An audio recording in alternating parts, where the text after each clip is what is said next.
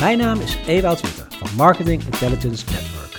Wij helpen iedereen die binnen Marketing Intelligence, ofwel marktonderzoek en data analytics, werkt met groeien. Door ze op te leiden, te coachen of aan nieuw werk te helpen. Via werving en selectie en bemiddeling voor freelance opdrachten. En door een stukje inspiratie te bieden. Onder andere via deze podcastserie Marketing Intelligence Inspiration. Dit keer was ik te gast bij Tim Zuidgeest, medeoprichter van Unravel Research. Bij Unravel staat neuromarketing centraal. Ofwel hoe het consumentenbrein reageert op marketingboodschappen. Goede marketing nog effectiever maken door middel van neurowetenschappelijk onderzoek en inzichten vanuit de psychologie. Dat is waar Unravel helemaal voor gaat. Heel veel luisterplezier. Leuk om hier te zijn. Dankjewel. En uh, in het mooie, mooie hartje van Utrecht. Ja, in ons, uh, ja, dus bij het huiskamerlab. Uh, die moet je dus nog zien. Dat gaan we straks nog ja. even eventjes doen. Uh, want we zijn as we speak natuurlijk bezig met het opnemen van, of nu het onderzoek naar de beste kerstcommercial volgens het brein. Ja, spannend, spannend. En voor hoeveel keer doen jullie dat, de award uitreiken? Oh, dat is een goede vraag. Voor mijn gevoel voor de vierde keer, maar het kan ook de derde keer zijn. Oeh, pin me er niet op vast. Maar het is in ieder geval niet de eerste keer, nee. Nee, precies. Dus het begint al wel echt een begrip in de markt te worden zo. Uh. Ja, ja, ja, ja, ja, dat is ook echt leuk. we hebben, ja, elk jaar maken we hem natuurlijk weer, weer beter. Vorig jaar zijn we ook echt naar de mensen toe geweest die hem, uh, zeg maar, dus ja, echt de prijzen, in de prijzen vielen. Ja. Uh, dat hadden we daarvoor dus niet gedaan. En ja, dat is sowieso, dus het was voor ons eigenlijk ook nieuw, maar het was zo leuk om te zien hoe mensen reageerden. Ja. Ik had vooral bij, wat, ik, wat me heel erg bijstond, bij Alzheimer Nederland. Die waren toen ook, sorry, eerste.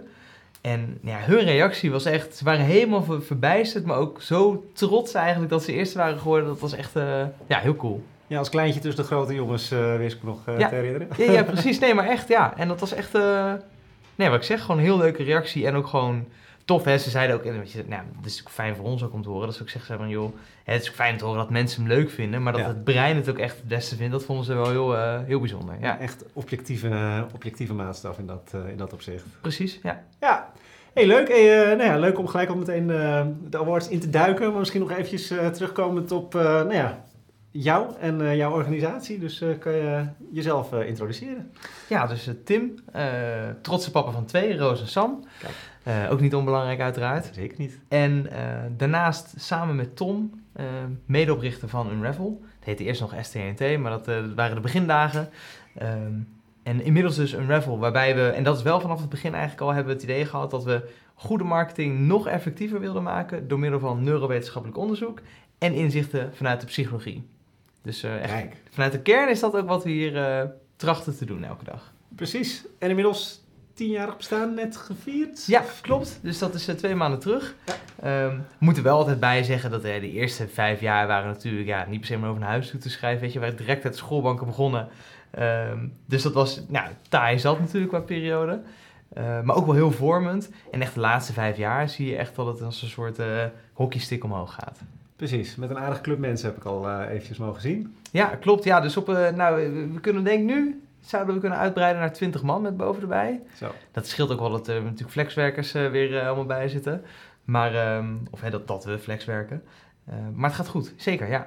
Ja, ik kan een beetje uitleggen nou, hoe jullie precies doen wat jullie doen met uh, neurowetenschap en uh, alles wat jullie uh, erbij betrekken bij jullie trajecten. Ja, ja, dus we doen binnen Raffle doen we twee dingen, zou je eigenlijk kunnen zeggen. Dus het eerste is, en dat, dat, dat komt eigenlijk voort uit wat ik dus eigenlijk net benoemde, goede marketing nog beter maken door middel van neurowetenschappelijk onderzoek. Nou, dat is eigenlijk deel 1. dus dat betekent dat we hier door middel van EEG, en daarmee kunnen we echt, zo'n zo badmuts moet je je echt voorstellen, ja. maar kunnen we dus heel goed meten wat er in het brein omgaat. Dat doen we op basis van die elektrische signalen die altijd al aanwezig zijn en die, en die tappen we eigenlijk af, zou je kunnen zeggen.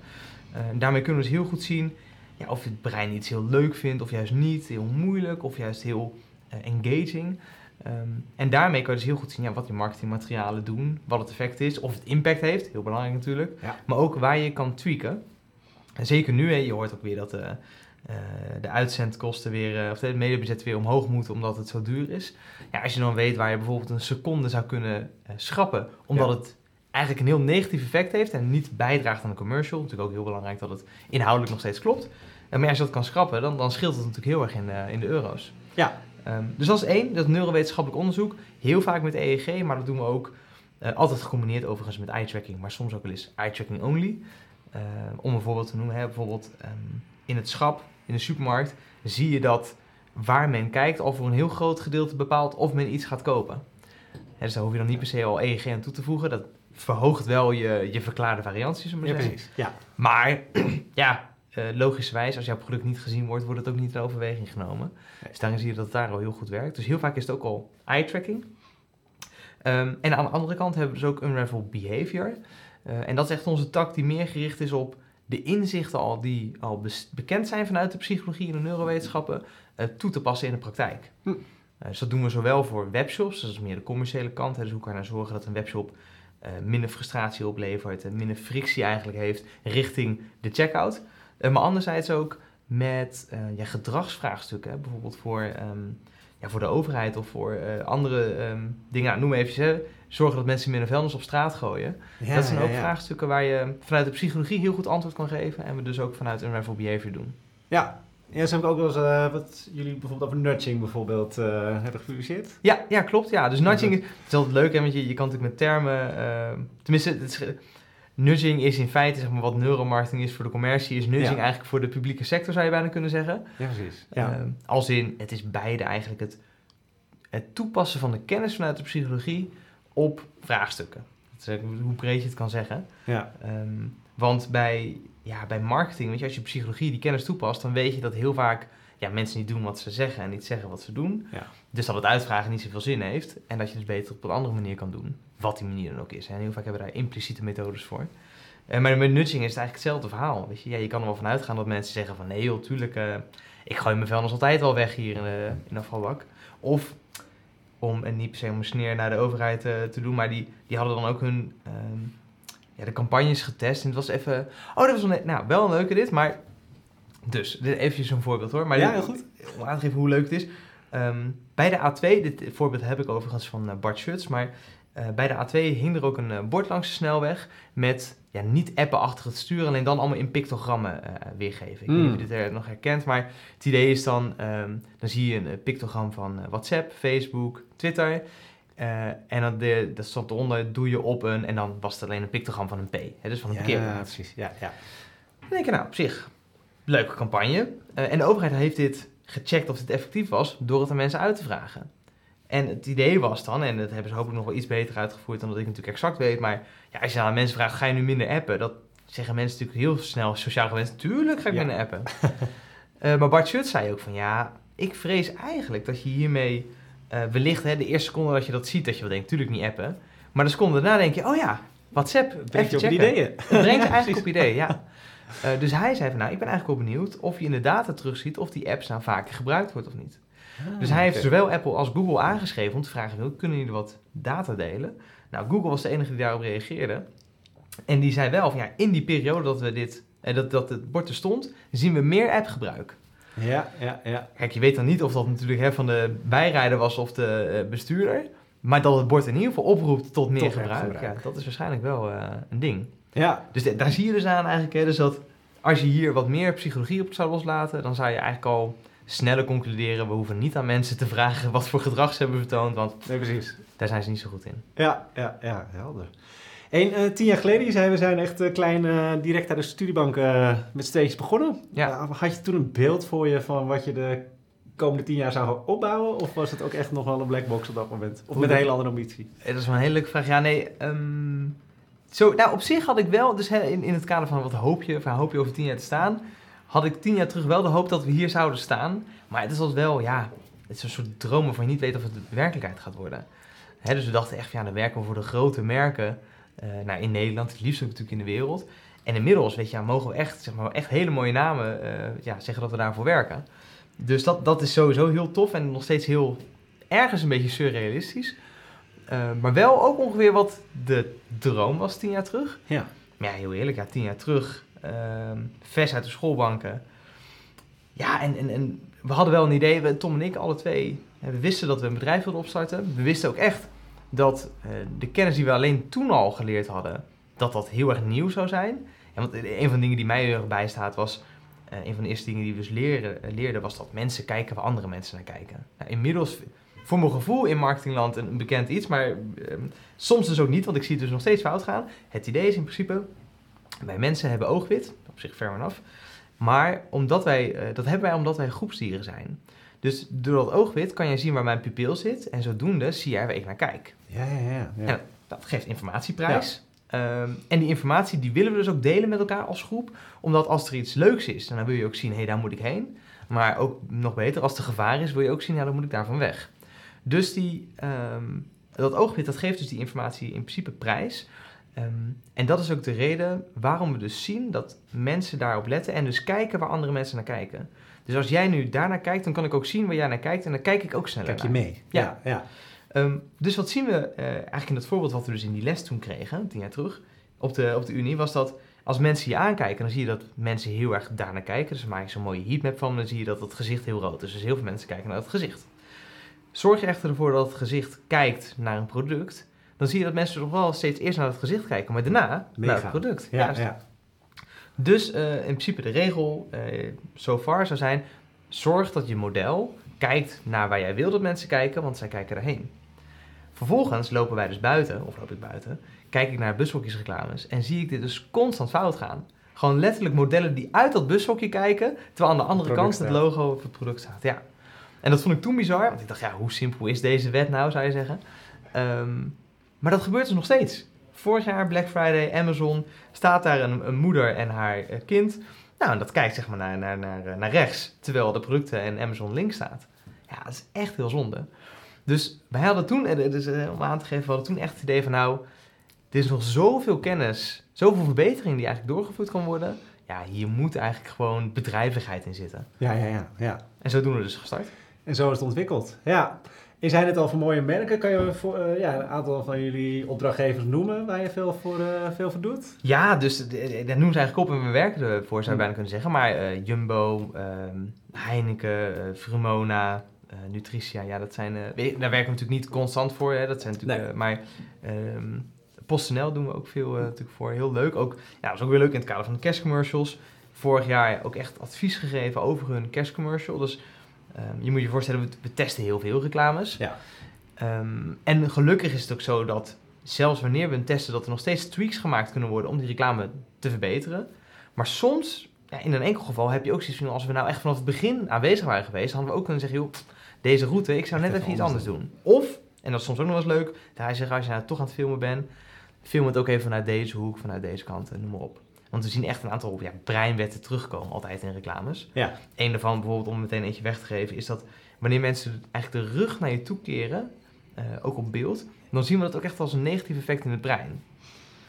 Ook niet heel gek, want heel vaak zeggen we Nee. natuurlijk, hè, de rug toekeren is negatief. Letterlijk negatief. Ja. Maar eh, dit gebeurt best wel vaak eigenlijk in reclame. Niet heel gek, want soms weer dat iemand ergens naartoe loopt, maar dan ja, draait hij automatisch de rug naar de kijker toe. Nou, als we weten hè, dat dat gaat gebeuren in een commercial, dan zeg je, joh, misschien zou je dat ook op een andere manier willen filmen. Eh, maar zodoende eigenlijk dus ook met PostNL eh, worden we ook echt betrokken bij het begin, dus eigenlijk vanaf het Hm. storyboard moment. En konden we dus advies geven. Eh, dus dat ook gedaan. Commercial ook getest, geoptimaliseerd. Ja, tof was vorig jaar werden ze dus ook tweede uiteindelijk. Dus het was echt, of dat zeg ik dat goed, tweede of derde, eventjes uit mijn hoofd. Maar ze in ieder Ja, geval, vielen in de prijzen. Ze hebben goed, goed gedaan wat dat betreft. Ja. Oh, wauw. En word je door meer partijen al echt meegenomen in zo'n vroege fase?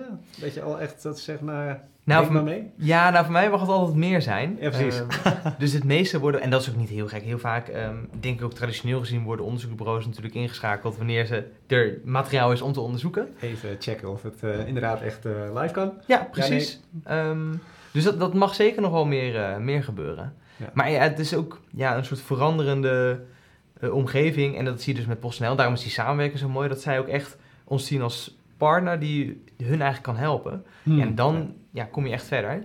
En ik moet ook wel zeggen dat traditioneel gezien heb ik het gevoel, of in ieder geval bij reclamebureaus, dat er een licht wantrouwen ook is richting onderzoeksbureaus, misschien neuromarketing in specifiek. Omdat je natuurlijk hun, ja, hun werk gaat bekritiseren. Absoluut. Ja. Tenminste, dat is van oorsprong hoe zij het wellicht zien. Ik zie het juist niet als bekritiseren, omdat ehm, we er juist echt in willen staan ehm, om te zeggen, nou laten we die creativiteit nemen en kijken hoe we dat kunnen verbeteren. Ja, dus wij eh, zeggen vaak, ja, we zeggen ook letterlijk dat we goede marketing nog effectiever willen maken. Eh, en niet per se dat wij van niks iets goeds maken, want daar zijn wij dus weer niet goed in. Dus we hebben ook echt die reclamebureaus nodig, vinden we, om iets moois neer te zetten. En wij kunnen dan kijken, nou, heb je de juiste snaar geraakt en waar kan dat wellicht nog iets beter? Ehm, en ik hoop dus ook dat dat zeg maar een beetje een soort kijken naar de toekomst, dat meer bureaus, maar ook dus klanten eigenlijk zien van, oh ja, weet je, als je dit gewoon samen optrekt, dat je tot het beste eindproduct komt. En waarbij het in ieder geval niet onze intentie is om het eens af te kraken, maar juist kunnen zeggen, hey, tof dat je dit hebt neergezet, maar hoe kunnen we dat nou nog effectiever maken? En, en eigenlijk met die learnings de toekomst in en eh, altijd gewoon je Ja. advertenties op maat hebben. Ja, Ja. zeker. Ja, er zijn inderdaad ook echt een aantal klanten die zeggen, ja, weet je wel, op een gegeven moment door vaker die commercials testen, krijg je echt learnings wellicht ook specifiek voor jouw merk, die je dus kan ja, opbouwen om dus je- elke commercial nog effectiever te maken. Ja.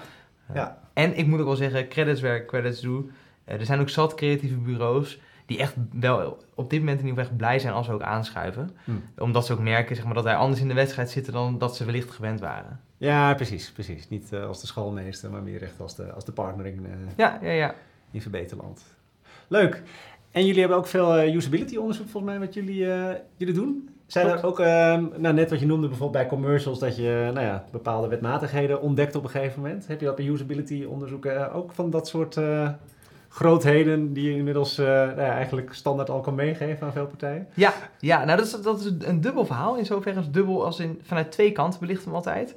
Dus we hebben het, het neuro-usability stuk, maar we hebben ook het, het AB-test gedeelte. Dus en neuro-usability is wel vaak wat weer kwalitatieve inzichten. En met AB-testen kan je het ook echt kwantificeren. Ehm, vanuit die AB-testhoek hebben we echt een database met ja, eh, breinpatronen ook weer, of psychologische patronen, die we keer op keer eigenlijk terugzien. Hm.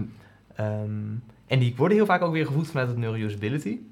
Een van de dingen die altijd wel leuk is om terug te zien, dat er ook heel veel positieve elementen in een website zitten, die soms te weinig opnieuw gebruikt worden. Dus dit hebben we laatst gezien bij een, eh, een webshop van een bekend eh, merk. Ik weet even niet in hoeverre ik nou veel kan delen, maar in ieder geval een relatief bekend merk.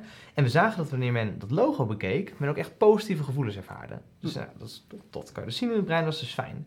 Maar vervolgens was eigenlijk de enige plek waarop eigenlijk ook maar enige mention of eh, benoeming van het merk was, was dat logo links bovenaan. Terwijl je dus met dit inzicht zou kunnen zeggen, nou verder in die checkout kan je ook echt zeggen van nou ja, bij ons en dan vul in je bedrijfsnaam of even het logo nog, omdat je dus dat gevoel van vertrouwen wellicht weer terug kan, eh, kan krijgen. Ehm, dus dat is een, een positief inzicht die we vaker Ja. terugzien. Eh, dingen die we ook vaak wel terugzien als negatief is, en dit vond ik een hele leuke, inmiddels is dit wat bekender, maar een rode foutmelding, dat het ook echt als negatief wordt ervaren in het brein. Hmm, Oké, ja. Ja, waarschijnlijk als je nu zegt, begin je misschien ook weet je, dingen aan elkaar te, te knopen. Maar de eerste keer dat wij het zagen, toen was het eigenlijk gewoon letterlijk zo. Mensen gingen door een checkout heen, waren iets vergeten in te vullen, heel menselijk. En kregen een rode foutmelding. Hè, je bent dit vergeten. Nou, daar zagen we een negatievere reactie op dan dat we eigenlijk hadden verwacht, op puur op basis van dat je iets Van dat je iets zou. Ja. Ja. En op dat moment bedachten we ons ook van ja, is rood ook de meest eh, logische kleur qua associatie? Want heel vaak, vanuit vroeger gezien, weet je, was rood fout en je kan het niet meer aanpassen. Terwijl in feite in deze situatie, weet je, is het niet, ja, je kan niet meer aanpassen. Nee, alsjeblieft, weet je, vul het nog even in, want dan kunnen we daarna afrekenen en dan is het bedrijf weer blij. Doet het wel goed. Ja. Precies. Dus in een opvolgende AB-test hebben we ook gekeken naar wat nou als we wel een signaalkleur gebruiken, maar niet rood. Dus je wil ook niet groen doen, want dat associeer je natuurlijk met goed. Nee. Eh, dus we hadden in dit geval gekozen voor oranje. En dan zagen we echt de conversie omhoog gaan, uiteindelijk Ah. van een aantal bestellingen, met 15%. En dit is wel echt iets wat we keer op keer wel terugzien, eh, dat dat effectief kan, eh, kan zijn. Ehm, omdat waarschijnlijk dus mensen dus automatisch toch die reactie hebben van, oeh, het is fout. Misschien ook een negatief gevoel krijgen en dus zeggen, nou weet je wat, ik kap ermee. Het kan net de laatste druppel zijn natuurlijk, maar dat is natuurlijk niet eh, ideaal. Ja. Ehm, en een andere, en die vond ik ook wel leuk. Nou zien we deze niet heel vaak meer terugkomen, gelukkig. Het komt ook door de laadsnelheid. Maar dit was bij een eh, webshop. En eh, nou, dat du- duurde ook een beetje lang met laden. Dus als je dan naar de volgende pagina wil, dan duurt dat lang.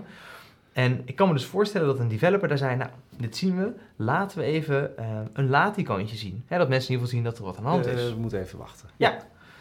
En ja, wat zeg je dan aan het laadicoontje? Nou, toen dacht die, diegene waarschijnlijk ook van, dat is een mooi branding moment. Dus laten we nou hier ons logo neerzetten. Niet gek. Ja, zich. Oh, Oké. Maar ja, wat zien wij vervolgens natuurlijk terug in die breindata? Laden, onwijs negatief, want je moet wachten, dat vind je niet leuk. Dus we zien zeg maar dat brein echt kelderen. En vervolgens zie je het logo van die webshop. Ja, dat is natuurlijk het laatste wat je wil. Dus dan krijg je negatieve emoties gekoppeld aan het logo. Ja, dat wil je natuurlijk eigenlijk eh, zien te voorkomen. Ja, ja. Ehm, en dit is wel grappig, want eh, Facebook, eh, misschien ben ik net een beetje te nerderig dat ik dit heb onthouden, maar toen zij net hun app lanceerden op de iPhone, toen hadden ze ook een eigen laadicoontje. Dat was een soort F'je die dan zeg maar zo werd opgebouwd.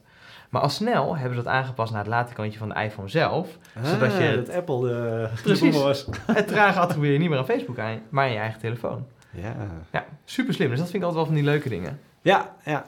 En kom je ook gewoon even los van de partijen waar jullie onderzoek voor doen, ook wel eens dingen tegen waarvan je denkt van nou, die hebben het echt onwijs goed begrepen hoe inderdaad die processen werken. Ja. Dat, dat het gewoon echt... Nou kijk, en het is altijd wel een, een lastig. Kijk, op webshop niveau eh, vind ik bijvoorbeeld Coolblue, eh echt, ja, die staat er echt, steekt er echt bovenuit in de principes die ze hanteren. Eh, of dat bewust is of onbewust is altijd nog maar net de vraag. Maar in ieder geval wat ik zie, vind ik dat ze het heel goed doen. Eh, bijvoorbeeld één ding wat we zien, wat ze heel goed doen is, het is doen heel veel dingen natuurlijk heel goed, maar bijvoorbeeld in de checkout, dat ze consistent eigenlijk de knop kleur en plek ook van de knop waar het kan, consistent houden. Zodat we ook zien dat mensen in die checkout, die hebben namelijk joh, die hebben een doel, ik wil afrekenen. En die, willen, die leren eigenlijk van oké, om daar te komen moet ik dus die groene knop zoeken met doorgaan. Nou, op een gegeven moment leer je dat en dat door die knop op dezelfde plek te houden, ondersteun je eigenlijk dat leerproces. En maak je het Ah. mensen dus makkelijk om af te rekenen. Dus ja, dat doen, ze, dat doen ze wat mij betreft heel goed. Er zijn natuurlijk legere dingen die ze goed doen. Ja, Ehm, met commercials vind ik hem lastig. Heb ik niet direct een merk in mijn hoofd die het heel, eh, altijd heel goed doen. Eh, ik- ook niet direct niet hoor, maar ehm, kijk, wat vaak een goede commercial maakt, in ieder geval in de basis, daar hebben we wel een goed idee van. Een soort ja.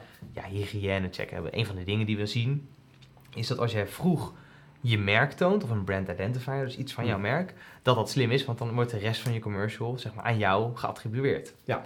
Ehm, en er zijn ook wel merken die eh, dus heel lang niet laten zien dat het voor hun merk is, en pas aan het einde. En daarvan weten we wel dat eigenlijk alles daarvoor minder op jouw merk beklijft dan, eh, ja, dan als je je merk al vroeg had laten zien. Ja, precies. Eh, Ja. Nespresso, ja, Nespresso doet het wat dat betreft wel heel goed. Hè? Want die kunnen echt in die eerste zes seconden hebben ze echt acht dingen laten zien. Waardoor je weet het is Nespresso. Om George Clooney nog eh, maar eh, erbuiten te laten, weet je wel. Dus dat, die doen het wel wat dat betreft heel goed. Ja. Ja, oh, goed zeg.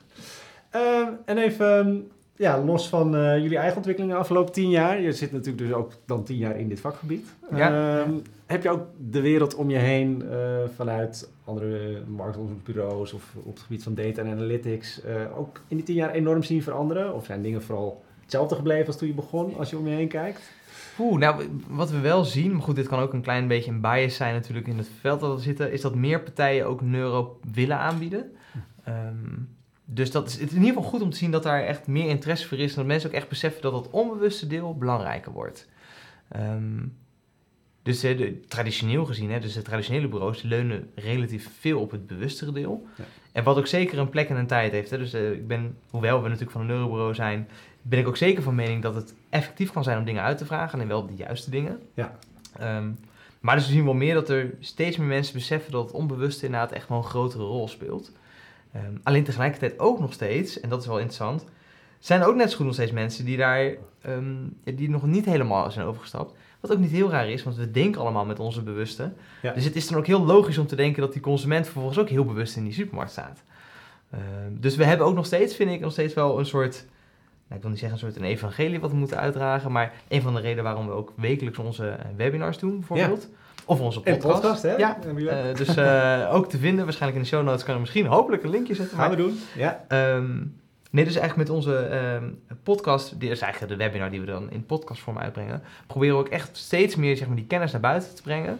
Want ons grotere eh, doel zeg maar, van een raffle is dat meer mensen beseffen dat heel veel van die aankopen nou eenmaal onbewust gaan. Dus dat we meer die psychologie moeten betrekken. Zodat al, ja, alles uiteindelijk nog effectiever wordt. Ja. En dat is ook hè, waar Tom en ik zeg maar, de gedeelde passie hebben. Wij vinden het heel leuk als iets wat je dan bedenkt wat effectief zou kunnen zijn, ook echt daadwerkelijk effectiever is.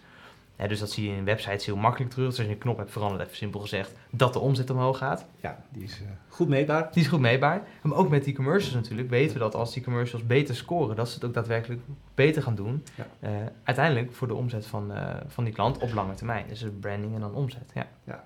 Oh, mooi. En voor de komende vijf tot tien jaar, hoe zie jij, eh, nou, ten eerste voor jullie eigen bedrijf het verder eh, doorontwikkelen? Ja. ja, dus we zien nu, wij, we zijn best wel ehm, groot geworden in de wat meer custom opdrachten. Ehm, dus dat is sowieso leuk dat, dat we op verschillende partijen ons weten te vinden om echt een, ja, de vraag die ze hebben, waarvan ze zeggen, ja, we, willen gewoon weten hoe dit zit in het brein. Wat is nou effectief? Hè? Bijvoorbeeld media eh, volgorde effecten of ja, wat doet eh, onze commercial nou op YouTube verschilt? Weet je, hoe verschilt het dan ten opzichte van tv? Dat soort grotere vraagstukken. Ehm, maar ja, die zijn natuurlijk lastig te schalen en ook lastig weet je, te weten wie met zo'n vraagstuk rondloopt. Dus wij zien dat we wat meer toegaan naar ja, de wat eh, meer herhalende soort opdrachten. Ja. Op zich is dat natuurlijk ook heel logisch als je kijkt naar heel veel bureaus die hebben natuurlijk een aantal standaard producten. Ehm, dus daar zien we het ook wel naartoe gaan. En het leuke is dat er door eh, hier eigenlijk een recente ontwikkeling dat het ook wat makkelijker is. Want eh, we hebben nu een wekelijkse multi-client lopen.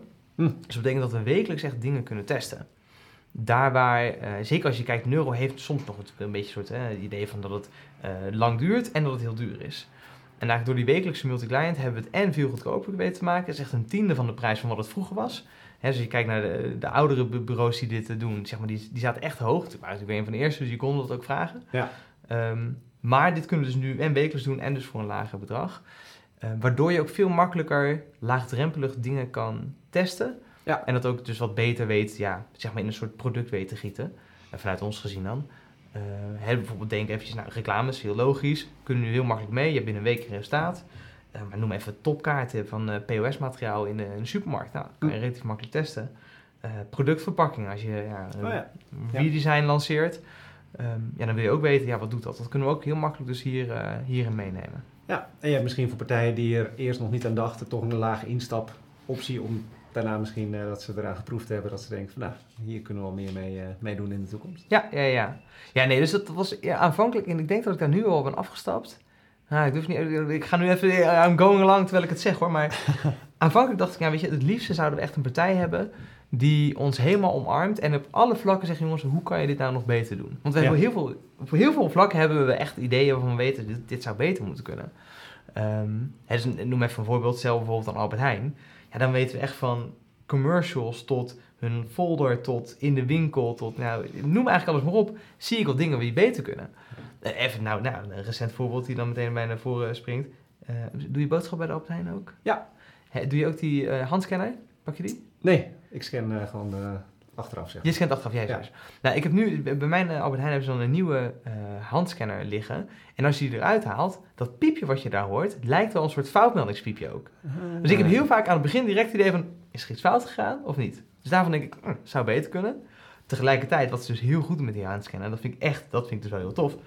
Eh, telkens als jij een product scant, wat je bijvoorbeeld eh, in de bonus is, of bij je persoonlijke bonus, krijg je dat geluid te horen. Dus dat is echt het reinforcing effect wat je zegt, hè? want je wil, ja, op onbewust niveau ga je een beetje op zoek naar dat geluidje. Precies. Ja, dus dat, soort- dat soort dingen vind ik dan heel mooi. En ja, ik, het, leek mij aanvankelijk in ieder geval heel tof om echt te kunnen zeggen, nou weet je wel, op al die aspecten in die winkel jou, eh, ja. kan je helpen. Ehm, maar dat is ook best wel een lastig bedrijfsmodel, want weet je, een Albert Heijn belt natuurlijk niet, zeg maar, die weet niet, nou, hoe zouden we nou met psychologie de winkel nog beter kunnen maken, weet je wel. Op alle fronten laten we eens een raffle eh, bellen. Zou leuk zijn. Mag nog steeds natuurlijk. Daar zit eh, wel een soort eh stiekem droom in. Ja, nou, Ja, dat was het in ieder geval wel. Ja, Ehm, en, maar ik weet niet hoe realistisch het eh, in zoverre is. Maar dat was, ja, we, we zien gewoon zoveel kansen eigenlijk altijd. Ehm, omdat we zoveel kennis hebben over ja, hoe die consument werkt. Hoe je hem zeg maar, net een beetje die andere kant op kan sturen. Dat het gewoon zonde is om dat echt niet toe te passen. Ja. Maar goed, dus het, ja, dat, eh, wie weet. Wie weet dat het nog eens een keer zo eh, helemaal gaat. ja mooi zeg. Mooi zeg. En ehm, over die kennis gesproken, hoe eh, hou jij je kennis up-to-date? Of wat zijn dingen die jij graag leest, ziet of doet om helemaal bij te blijven? Ja, dus een aantal dingen. We hebben sowieso, het is wel leuk, ook, nou toen ik eigenlijk net van, toen we net van de opleiding afkwamen, zaten we ook van ja, hoe, hoe gaan we nou up-to-date blijven? Want we hebben net allemaal papers kunnen lezen, daar hebben we nu geen toegang meer toe, dus hoe doen we dat? Ehm, toen was er niet echt een blog of iets waarvan we wisten, weet je, waar, waar de laatste inzichten werden gepubliceerd.